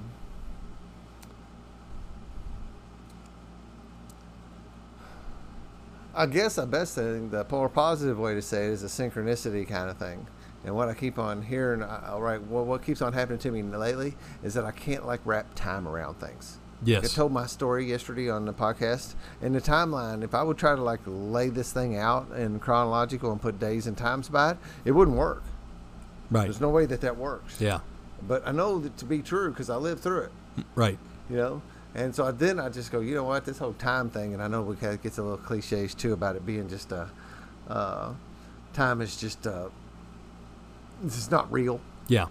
Uh, then I'll just take that thing and say it's not real. So uh, my point back to this is, is that in some recent past you've had some changes happen. Uh, I know that, and, and I'm and I'm I, I'm hesitating a little bit about how much you want to talk about it, but I do know that there's three points that I always try, and it kind of comes back to the Yeah. Bill Shoot. Bill Wilson's deal on um, when he, when we wrote the book. He talked about you know, and we use it for the framework of what it was like, what happened, and what it's like now. Obviously, you've talked about we, we discussed. excuse me, what it was like, and, and I always want to make sure we get some of that childhood stuff in it, you know, because I think we can bypass that. I like Bob Earll says uh, in one of his talks, he said he went to see a psychiatrist, you know, and he and he started, you know, at age 15, and she said, well, tell me what. Tell me your life story or something like that, you know. And he said, "Well, at age 15, I started drinking," and, da, da, da, and he went on and went on and went on. And you were not born at age 15. uh, and backed him up because we have things and and, and what I believe and and and you know, obviously I'm not uh, don't have any any grounding in this any education or anything is that we have this alcoholism thing. We've labeled it alcoholism. No different than we named you Mike arbitrarily. You know somebody said that that is Sure. Mike. We say this is alcoholism. That's Sure. what we name this thing that we have and it and, and it just makes it easy to do uh, so we can put a finger on it once we you know no different than we say this is an apple or that's a horse. Alcoholism we have i was born with it and i can see the symptoms of it as you shared as you grew up and that isolation and different things of not feeling good enough and Right. uh, living under the scarcity. And then we have certain things that exasperate that. We have things that happen in our lifetimes whether if it's some kind of trauma like parents getting divorced or we have some kind of abuse or peer issues or whatever it is that ends up uh, causing that to be worse and, and, and take hold a little deeper uh, then we hear about what happened, you know, like the, the how the disease will progress generally is what happened, right? Right. There'd be some crescendo to Right. says, okay, I got to get some help for this. Right. Uh, well, for some people that's pretty easy. Uh, you know, I, I'm. Uh, for some people, that's you know, I like uh, somebody else, you know, to stump my toe and spill my mimosa at the pool, and say that's enough. I'm done with this, you know, and that can be enough, right? Sure. Uh, other people uh, go to prison or kill people or you know have any number of way on the swing side of contra- uh, consequences. Uh, the third thing that I always like to talk about is things that are like what I call the miracles and the things that happen that probably wouldn't be. I like the way that Frank says it. Is that this is the life that almost didn't happen. Yes. I love it. He the way he puts that. Uh, that's the same thing as my miracle list that I have is the things that wouldn't have happened in this life had had had you know it, what we all live by inches and seconds, an inch to the left, and a couple other seconds, and I could still be in prison. Yes. I could still be in prison today. Uh, had I gotten that 20 years full term s- sentence, which was highly unlikely, I understand uh, that I would get the full book thrown at me, uh, but I could have. Sure. And I certainly had I like stumbled around and like repeat offended while I was in trouble, it'd been real easy to ramp that up. And, Mhm. and I very well could have done that. So back to this miracle thing, I know that one of the things is is uh, one of the miracles I can say is just your personality shift. Right. That's my watchword for the day. b- By the way, I keep saying right, so forgive me, everybody. I, in the uh, past, I don't know. I, let's say once again, I'm struggling. I want to put a timeline on it, right? Uh, but in the past months, less than a year, in the past six months, maybe Yes. so much, uh, that you've had a pretty big shift in your personality and your outlook and the way that you operate and the way you, uh, the way that you uh, interface and, and with others. You know, Mhm. uh, I'll just speak uh, frankly on like you know we had to retreat in last month right. and you were a completely different dude at this retreat than I think two other ones you had been at Right. for Yes. for a certain period of time, but like you could not like be in the circle in those other two times. And this time is a complete different shift where you're you're engaged, you're in the deal. Uh, I know there's a little bit of something. That's what I hesitate. I know there's a little bit of something we talk about. I like Brene Brown says is when we numb the good, we can't numb the bad without numbing the good. So anytime we're doing anything that's numbing us, uh, regardless, and it obviously for us it ends up being with the drugs and alcohol, but I can also do it with other things, and I can do it with things that uh, that are frankly prescribed to me, Sure. uh, and and that are you know from all accounts something that I maybe sh- could you know, but the medical community believes I need. And so I don't know if you want to share about any of that kind of thing that might be around, or any other miracles. I know that another miracle I know is that you've been uh, you've been able to play a role in your mom's declining health Yes. Uh, at, a, at a place that I'm certain you wouldn't be able to if you were still using, Oh, yes. Yeah. and absolutely. probably not as effective as you would have six months ago or a year ago. Yes. Yeah, absolutely. Well, uh, one thing I, I, I'm not worried about my anonymity about this, but uh, talked about the journey of dealing with depression. Yes, I have taken antidepressants for a long time, and uh, during this recent uh, storm, uh, didn't help a lot. Uh, I've been totally afraid to totally get off of them because there have been times, honestly, I was so depressed that I wasn't going to hurt myself, but I sure felt like I didn't want to be on this planet anymore. And I was also taking, I've had, started a few years back having severe anxiety and panic attacks. And so I was prescribed a benzodiazepine for anxiety. And uh, I talked with uh, Dr. Brady about it too. And there was not any big concern about it, though it can be very addictive. And uh, for, for whatever reason, I never had any desire to take it to make me feel better. Actually, over the period of years, it caused me to really go into a fog. It just exacerbated everything that I was experiencing. And let me just say this if anybody's out there listening, I'm not saying do this on your own. Consult with wise medical and, and, your and consult with your sponsor. Same as all the rest of these things. We Oh, don't do any of this alone. Yeah, You know, absolutely. we, we always seek appropriate help and, and advice and counsel before we make Sure. any kind of changes like that. Well, we you and I talked about it a lot for a period of time before. I just, even though my anxiety has been very high and I was afraid to get off of it, I didn't like what I saw happening in my life. It kept me in a fog. My reaction times on things literally was worse. My memory was worse, uh, and uh, And you know that fog was visible. That's one of the big changes that I can see in you, and I'm alluding to. And I just didn't really want to like totally take you there without your permission. Sure. No, that's quite Uh, all right. But uh, but that's that. It did. It had a fog. It had you Oh, in, absolutely. A, in a place that at times you'd look at you and you're like, you know, you weren't here. Absolutely. And, and now when I look at you, the lights are on in Yeah. there. You know, and, Yeah. and I don't see that old closed door Mike that used to be there. right. Uh, the, the lights are on and, and you're open. You know, you're bright today. Yes. Well, as I said, my for a period of time, and I have my times even before I came over here, I got really anxious again. yeah, sure. And but I'm in a position now where I can think a lot more clearly. Uh, my memory's getting better. Um, I've been off it maybe six months. I, and by the way, that's something I had to literally wean myself uh, off of over several weeks. I tried to do it over a few days, and that was really bad. Right. And then when I got the wise idea to uh, call my doctor about it, I was advised, no, no, no, you don't want to quit cold turkey like that. You do it over six to eight weeks. yeah. Uh, and I can speak from experience. Absolutely, Yeah. that was the wrong thing to do to try to cold turkey. I, I was, it was. I thought I was going to go out of my mind, honestly. Yeah. Um, but it's certainly my thinking has become a lot clearer, and I've been better able to face my fears and my anxieties and take some action about it, even if it's just a little action.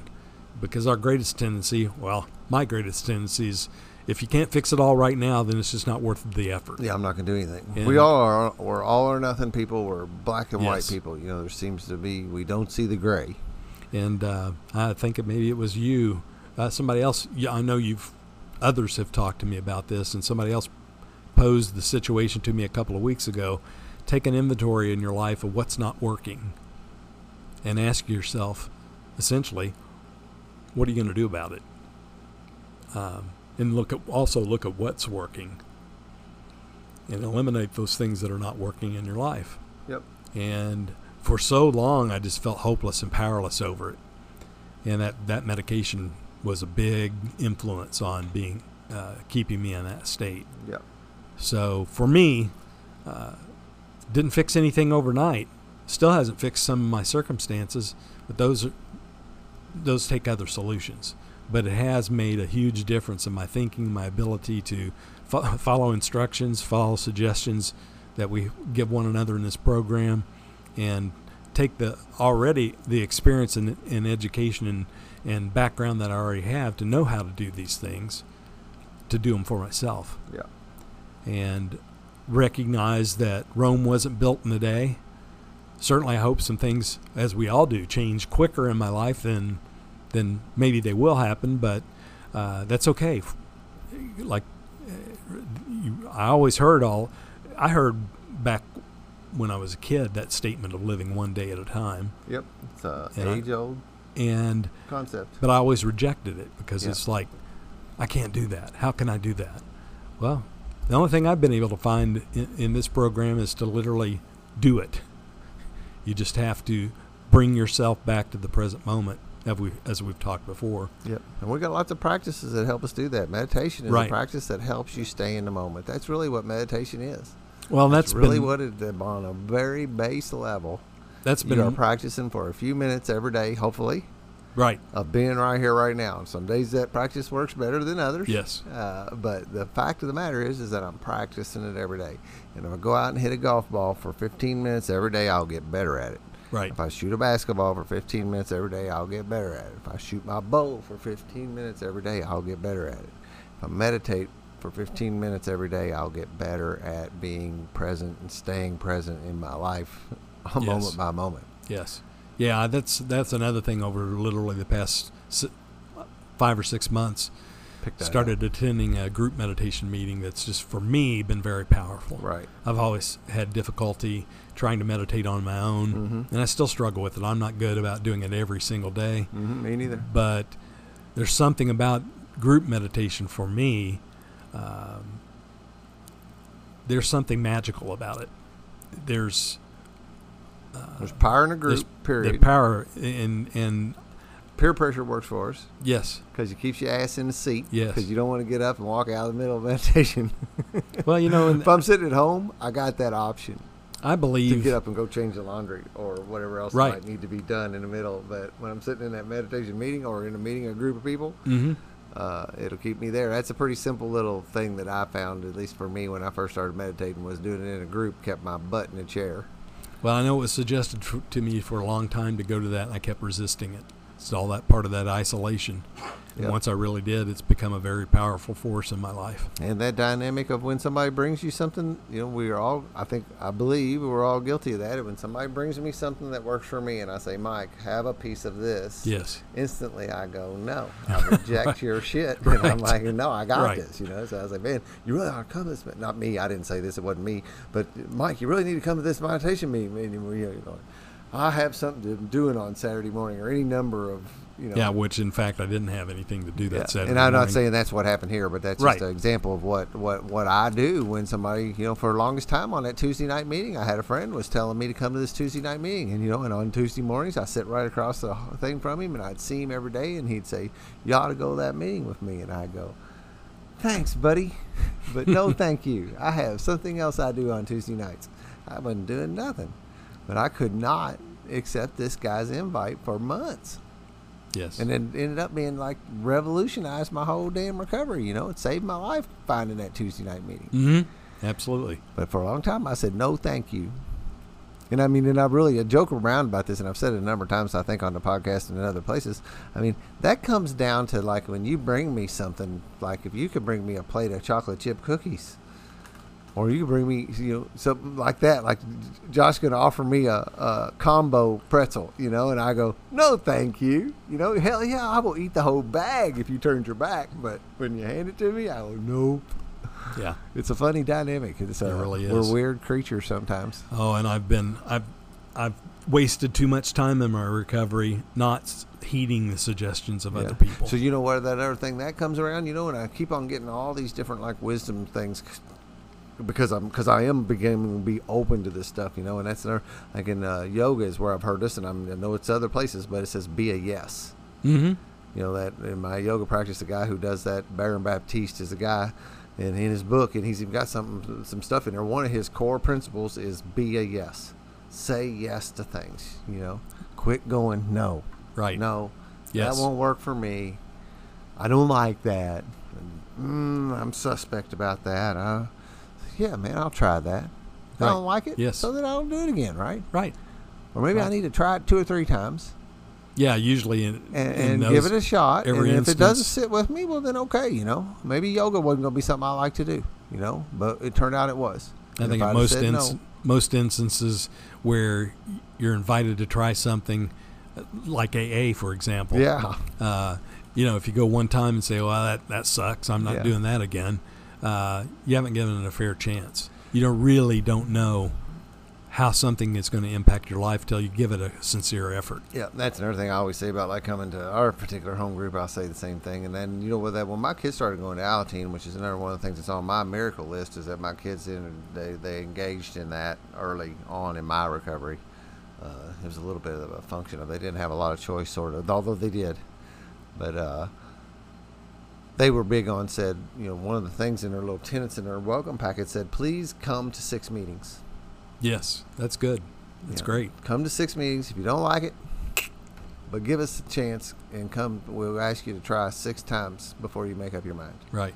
Yes. and so i kind of land on that today with other people because the same thing you know people another one of the ones that's really tough is uh, people who are looking for help for their loved one that really need to like be going to some kind of al-anon or something like that you know and they'll go to one and they won't like it you know and Yeah, I've got uh, a friend yeah, right man, now. I, I don't know the whole circumstance, but their son is in the throes of alcoholism, and um, I've encouraged them to seek out Al-Anon or some kind of support group for because I know they're very distraught about the situation. This this young man's probably well, young man to me, he's probably about forty, and uh, uh, I know it's just tearing the family apart, and all those feelings of did I do something wrong? Is it my Mm. fault?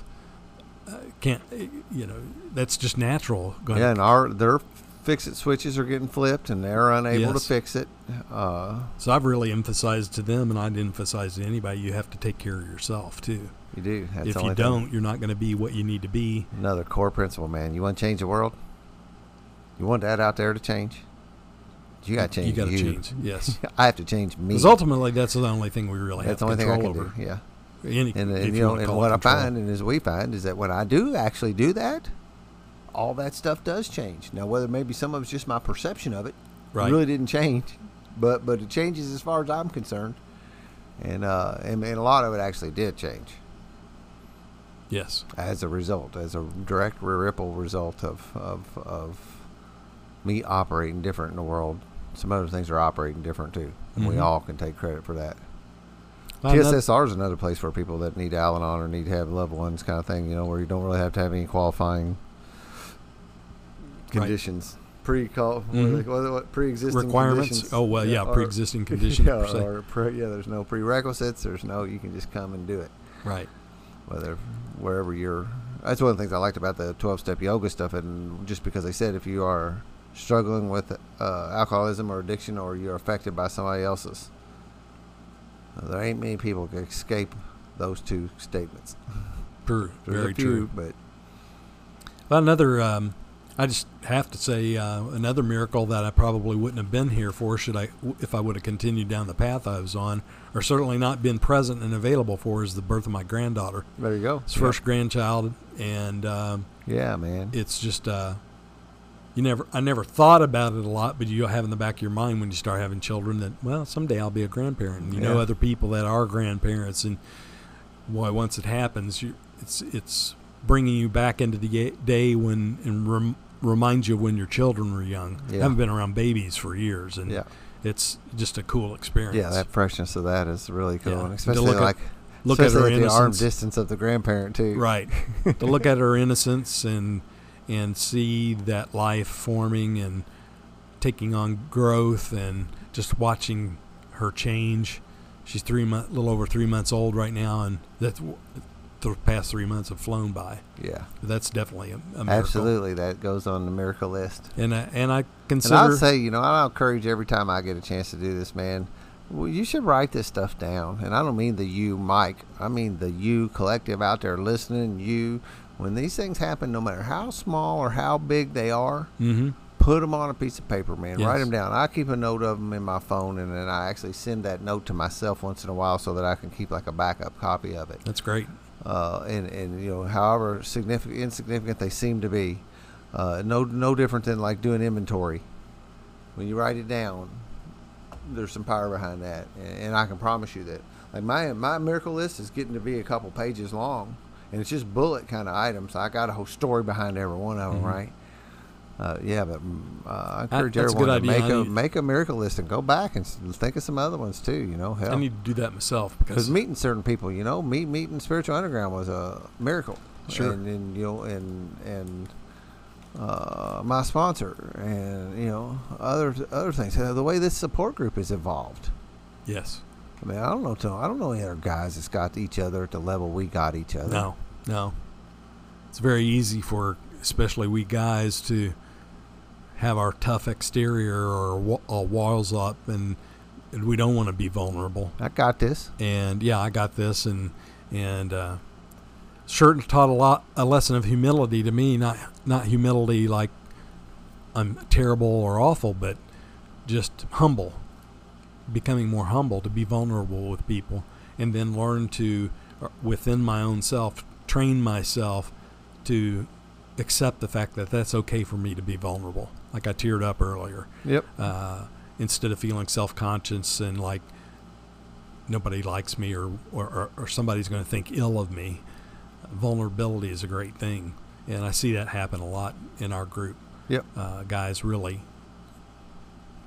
talk about real things Yep. real issues And when somebody breaks something out, somebody else is always, uh,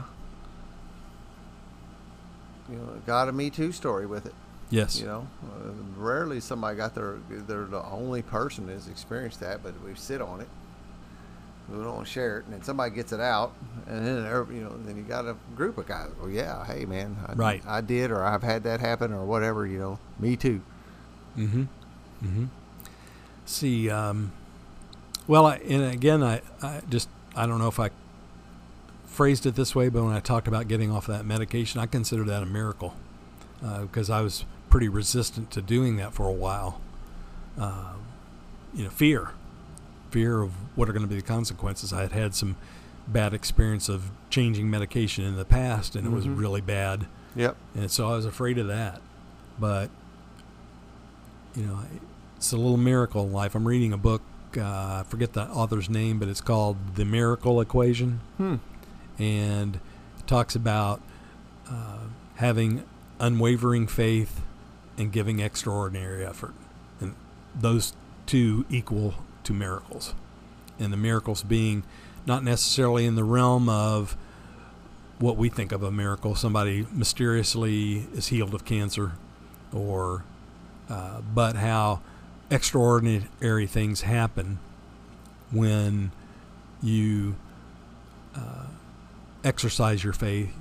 Or like I was thinking yesterday, I just need to really take the risk in a couple areas of my life and just accept whatever happens, and then put forth the effort uh, and the extraordinary, extraordinary effort can just be something as simple as uh, going to meditation and getting these insights.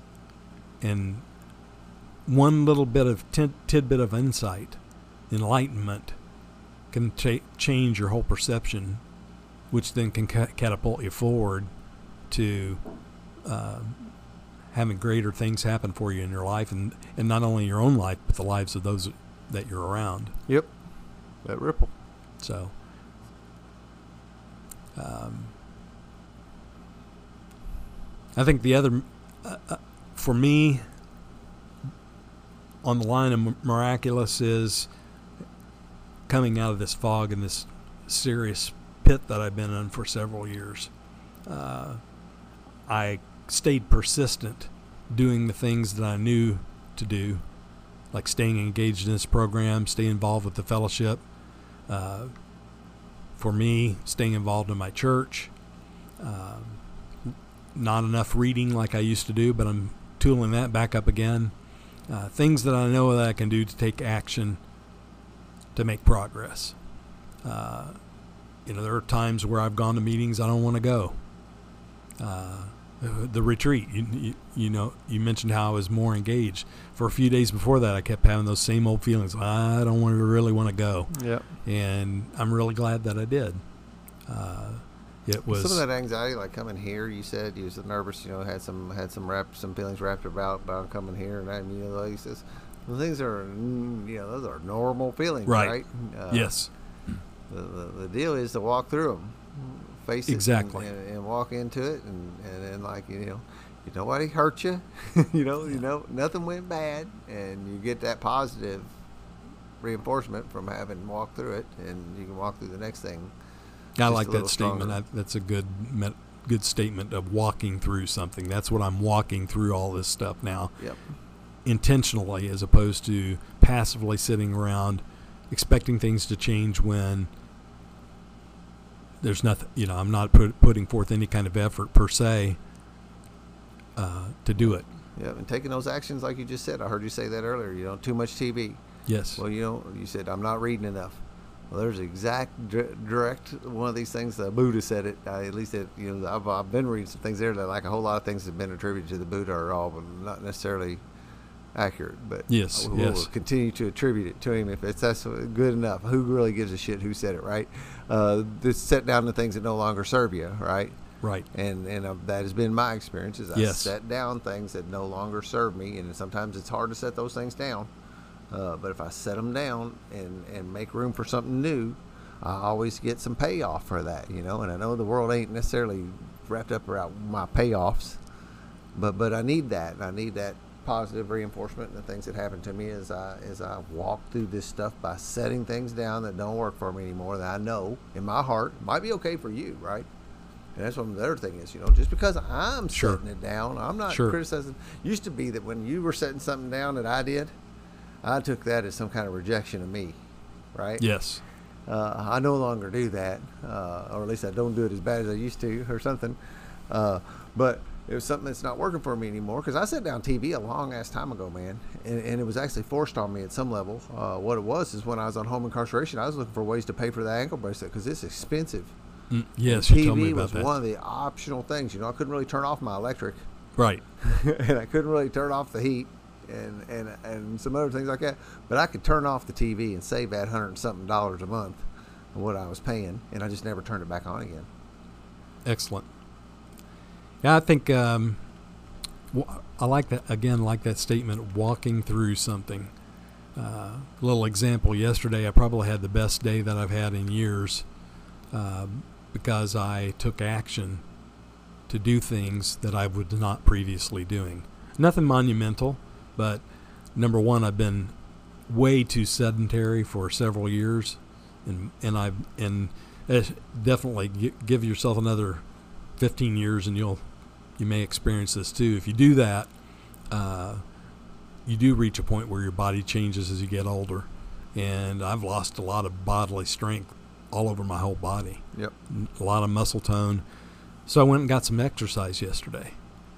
Went to the gym and spent a little bit of time on the elliptical, did some weights, and tried to exercise different muscle groups in my body. Nothing, nothing major because I, I don't have the strength or stamina to do it anymore like I used to. You got to Uh, start somewhere. But I, you know, 30 minutes, 45 minutes that I spent, it really did. I I used to run many years ago, and I would experience that runner's high, the endorphins, just that little bit of exercise compared to the fact that I wasn't doing anything at all for a long time it's really a great antidepressant. made huge difference. And then going to the meditation meeting, I'll always get some kind of insight, even if it's a, rem- a remembrance of something that I observed or learned before Yep. uh, and got outside and helped a friend, a couple of friends a little bit with something, and then went to the gun range with my son. So uh, instead of staying parked in the apartment watching TV and movies and stuff, I mean, Yep. there's nothing wrong with watching a movie or two here or There's there. absolutely nothing watching wrong with some. TV, but, but- there is something wrong with that if that's what you're doing all day. Spending I hours. that's wrong. and I, I, yeah, absolutely. I spent several years just parked because I didn't know what to do with myself for the weekend. Yeah. And nobody's going to necessarily tell you what you need to do. You can ask for help, ask for suggestions, but you also have to be willing to take those Yeah, suggestions absolutely. and put some shoe leather into it. And I think in your gut you know that. Right. Jordan Peterson says that too. You know, if you you sit with yourself for a few minutes and ask yourself some questions, you may not like the answers, but you know what Yes. they are. And and you know that like in and I'm not again, I'm not you and you across the table. I'm doing this as Right. the collective you out there. You know if you sit there and you think, Man, I've been watching TV way too much. Well that's going to be the truth. It's kinda like the same way of people coming in AA meetings and you're wondering if they're alcoholic you showed up here, buddy. There's a pretty damn good chance that you got something to deal. You got some issue to deal with. Now the magnitude of it and where you're at on the scale may be different, but uh, you sit around and you got that in your gut, going, "Yeah, man, I really shouldn't be doing this, Yeah. or I should be doing something else, or there's more to it." You know, uh, what that other thing? You know, I don't want to. Yeah, I would like to, and that's okay. My intent is not to add years to my life. My intent is to add life to my years. Yeah. Excellent. Yes. Good thought. Good thought. And by doing that, taking action and get up and go out and do things that are good for me. Mhm. And there's a momentum building thing there. There's that that that again. I'll quote Peterson again on that uh, compound interest in personal growth, man. Absolutely. You- if you do just a little bit every day, it's a shit ton of stuff after a year. yeah. That, and back. I found you- out with my yoga practice. You know, I mean, it's, it's just exponentially done things for me that I wouldn't even begun to thought that Right. it was doing for me by showing up on a yoga mat for an hour a few times a week. Mm-hmm. Yeah, that uh, that just again reminds me of that comment you made about uh, all or nothing. It's uh, it's very easy to be trapped in, and I'm just speaking from personal experience. What's one day of working out going to do in, for in me? the thought? Yeah, yeah, the thought of all these insurmountable, seemingly insurmountable the problems. What's the use? And uh, you know, if it can't all be fixed right now, even though we don't necessarily think that thought or consciously, that's It's your how you're behaving. It's it's brewing, Yep. and And that compounds also. give yeah, and giving yourself permission to take care of yourself. Give yourself permission to, even if it's some simple little action, just do it. Yep. Uh, that's been huge just in the past few months for me. Yep. As as much as you'd think someone at 61 years old would have this stuff figured out. Nope. Uh, those when those tapes play again, and you listen to them too long, it can uh, sap your energy, sap suck the life out of you. Yep. It's one of the reasons, you know, and, and I'm hoping that I can continue, uh, and I fully intend to, you know. But uh, obviously, I'm uh, this, uh, you know, I, I do take my, I try not to violate the one day at a time rule Yes. more than necessary, but part of this stuff is so that to do the things for my me today, so that in 15 years or whatever, you know, uh, those habits are established. And Right. I'm not trying to establish them then. You know, I feel like I've lost enough time. I'll be 50 this year in August, and you know, and it, and it's like okay, uh, uh, it's time to start living Yes. this other thing and, and actually and, and get the most out of it. You know, my sponsors taught me no lim- no limits, man. I can do anything I want to do. Just got to get up and do it. Yes. Yes. I hope. Uh, so you joined a gym. Well, I'm I'm on a trial membership, but I think Okay. it- good, good. Either That's that, a join. yeah, All right, good. So that's uh, you know, there's another little dynamic I noticed. I do some bartering for my yoga. Okay. I will work for the yoga studio at times. Uh, I am not as motivated to get in the studio when I am on bartered yoga as when it's come out of my paycheck. Hmm. When I pay for it, Sure. when I pay for it, I'm like, yeah. When like when I haven't, Better I get just there. did some work and Right. trade for it. Uh, I'll go, yeah, you know, eh, no big deal. Get some skin in the game. That's another thing we have to do. There's a, Yes. there's a funny dynamic there too, man. If you don't have some skin in the game, it's uh, tough for us to to have a lot of follow up. Well, what else you got? We're at uh, we're we're getting at that kind of time. So, um, one thing I always do, and Christopher reminded me too, if you have any you know concluding thoughts. Uh, I don't think I did the commercials at the beginning of it. I think I just took off and Yeah, started talking. yeah, but that's that's right. not a big deal. It's uh, they're they're unpaid commercials anyway. So uh, I'll give it. It's mostly uh, yeah. I'm, I'm not going to worry about that. I'll catch it at the end. I just random thoughts keep popping in my head. I I was um,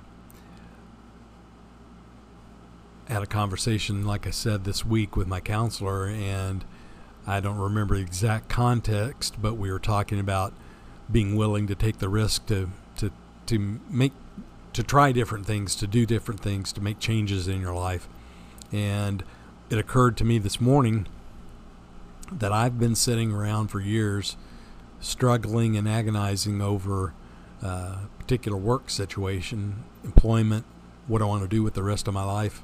And instead of really taking concrete action, I've just sat around a lot, not doing anything to try to make it any better because I've been afraid. Largely afraid of what can I do to make the money I need to take care of all my obligations Yep. and uh, I've been too afraid about that, not not being able to find something that I could make what I thought to be enough money. And the thought came to me this morning is to uh, be willing to take the risk to do something that's more in line with what you believe in your heart you need to do, as opposed to uh, just doing it for the money. I had a friend of mine tell me years ago, and it, it was very true in a particular business partnership situation I was going into. He, t- he advised me, don't do it just for the money. Well, I did it thinking about all I was thinking about was how much more money I could make. And I did make more money, but it turned out to be a very unpleasant experience, and I had to terminate that after about four years. Uh, so, basing your decisions, I'll just say for myself, basing my decisions purely upon pragmatic issues like how much money am I going to make uh, is not the full part of the equation, and that's that also comes back into the uh, for me and what I believe this program teaches us is to that's part of the higher, our higher powers role is to guide us and direct us, and things can happen and work out where you don't possibly even see a way. Yep. So let go of preconceived notions, let go of fears, and just be open to all possible opportunities and see where they lead, Yeah, man. as opposed to trying to figure it all out by myself, like I always want to do. Uh, that's liberating. Uh, I have not operated under that uh, that belief or or thought pattern for several years, and it's, very freeing. So, and again, that's a little miracle for for the yeah. day. Yeah. Well, cool, Mike. Well, I'm glad you got down here. We've been kind of wrestling around getting you a time slot, Sure. but it come popped up really quickly when it happened. Yeah, I'm glad it did. Yeah, me too. So uh, I know there's people out there who are gonna benefit from hearing every story we have, including this one. Hope And, so. Uh, you got you really do have a lot of wisdom and a lot of uh, recovery experience to share here, and, and I'm glad you've done it. It's uh, it always juices me up to sit here. It's again Good. like you was just saying something about you know, I'm not making any money doing this. Right. I like would hope to. I actually, you know, I'm keeping that door open, sure. uh, but I'm not. It's not why I'm doing it. And it's a thing you just similar to what you just spoke of. As you were sitting there, you were kind of ringing my bells. I got some things going on in my life that are aligning with my soul. Mm-hmm. They're not necessarily aligning with my pocketbook. Yeah. Right. Uh, Yeah. And, and and I have to have some faith that this is. Uh, I'm being led this way. It's not a matter of that I've chosen it. Uh, Right. it's it's a it's more of a Yeah, in our our society, we the the whole American work ethic and positive thinking and all the things that that not that there aren't some values in that there truly are, but we think that we are the master of our own fate, and that we're kind of our, our own little island, that we can just figure it out and do it all, and you can be anything or do anything you want to do. Well, that's only true if you are open to the possibilities that perhaps what you want to do or where you want to be may take you down a different path than what you expected, and you have to be open to it. If you're not open to it, you may you may miss a miracle in your Yep, life. Yep. You can drive yourself into a corner, miss the forest for the trees, all those old uh, sayings too. Right. Yeah, man. Well, cool. Well, I think we'll close this thing up. Okay. Unless you got something else you want to say. I just hope what I've said might. you back. You know, that's the other thing about this. Even though what I'm finding out is we do these things and we end up with two hours or so of content. There's always more to say. Sure. Uh, but, but but I think that's a good window. I went a little bit long yesterday, longer than I wanted to, and of course I can be full of. Uh, I can talk a lot, so uh, it didn't Yeah, surprise me a lot. Um, y'all check out uh, spiritualunderground.org, please. There's uh, pictures of the guests. There's uh, little show notes on there. You can see put the faces with the names, and uh, and there's also a contact me page on there if you have any questions and you want to provide me any feedback. I welcome feedback on the podcast. Uh, I don't feel like I get enough of it. I'd love for you to shoot me an email, and uh, if it's long, short, or whatever, uh, something's not working, something something could be improved. Uh, any suggestions that direction, I am open to listening to them. Uh, if you want to be on the podcast, you can contact me that way. Also, we're still looking for more guests and uh, and uh, TSSR 12 Step Spiritual Recovery. There's a book out in Amazon uh, by James Christopher Cohn. It has the 12 steps opened up for everyone, or for those who are currently in 12 step program. Uh, maybe a uh, another level of uh, of uh, another level of recovery you might be able to achieve by working the steps in this manner. I think you'll find that to be the case. Um, once again, that's 12 Step Spiritual Recovery at Amazon. It's available in a hard copy or on a Kindle version. Uh, and finally, Darren Frank's music wraps around this podcast. It's the lead in tunes you hear, and uh, a whole song played on the tail end, too, if you hang around and listen for it. Uh, thank y'all for listening to this. Thank y'all the listenership keeps growing, and uh, I keep on being encouraged by that. It keeps me sitting down and, and, and recruiting new guests and, and and continue to provide content on this weekly basis. So, uh, as I've said many times before, thank you all for allowing me to participate in my recovery in this manner today. Peace out.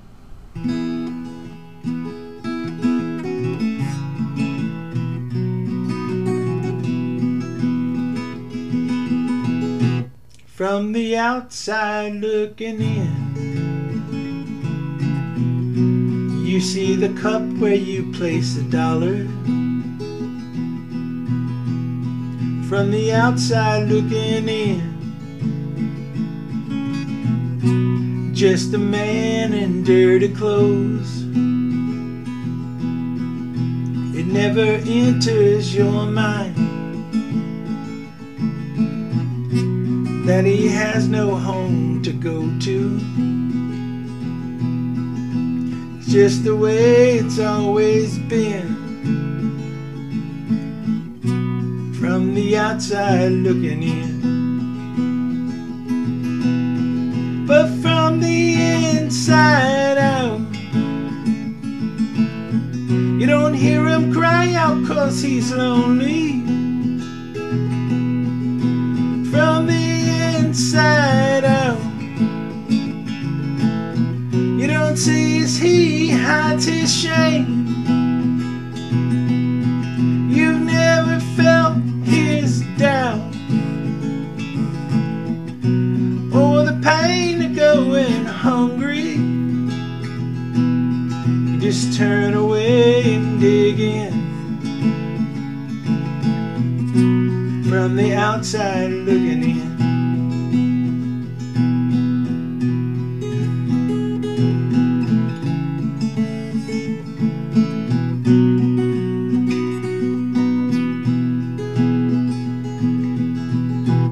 From the outside looking in.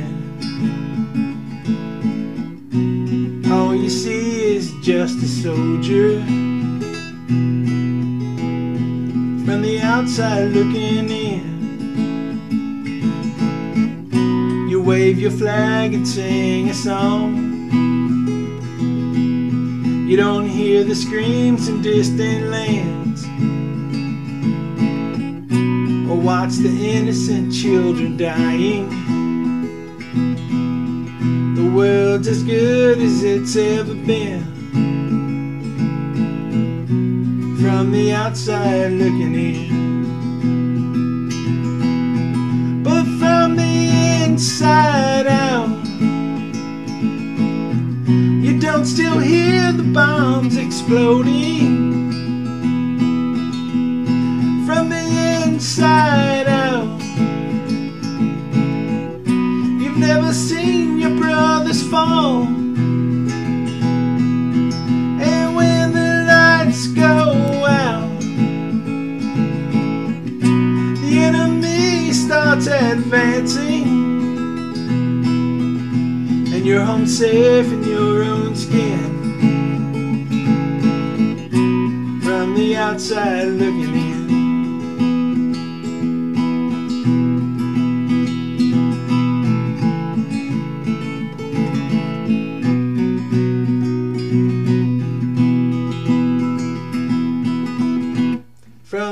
outside looking in. She's just a little girl on the playground.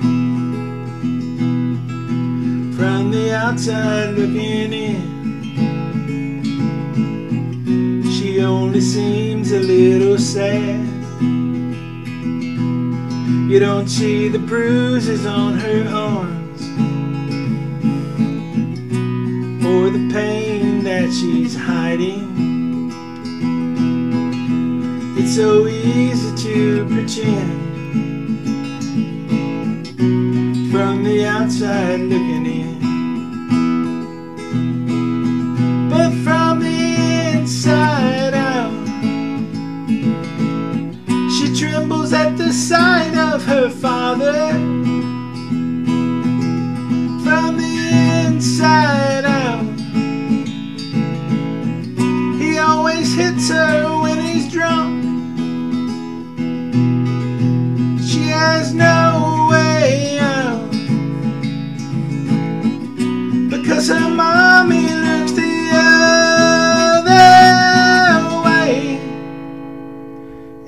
No different when you're on the outside looking in. From the inside out, we can learn to love one another.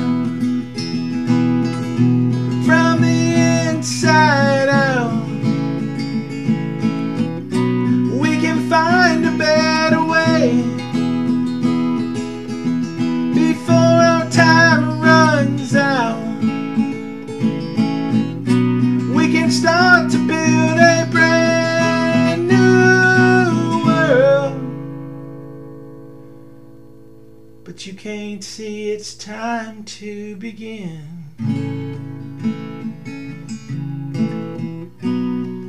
From the outside looking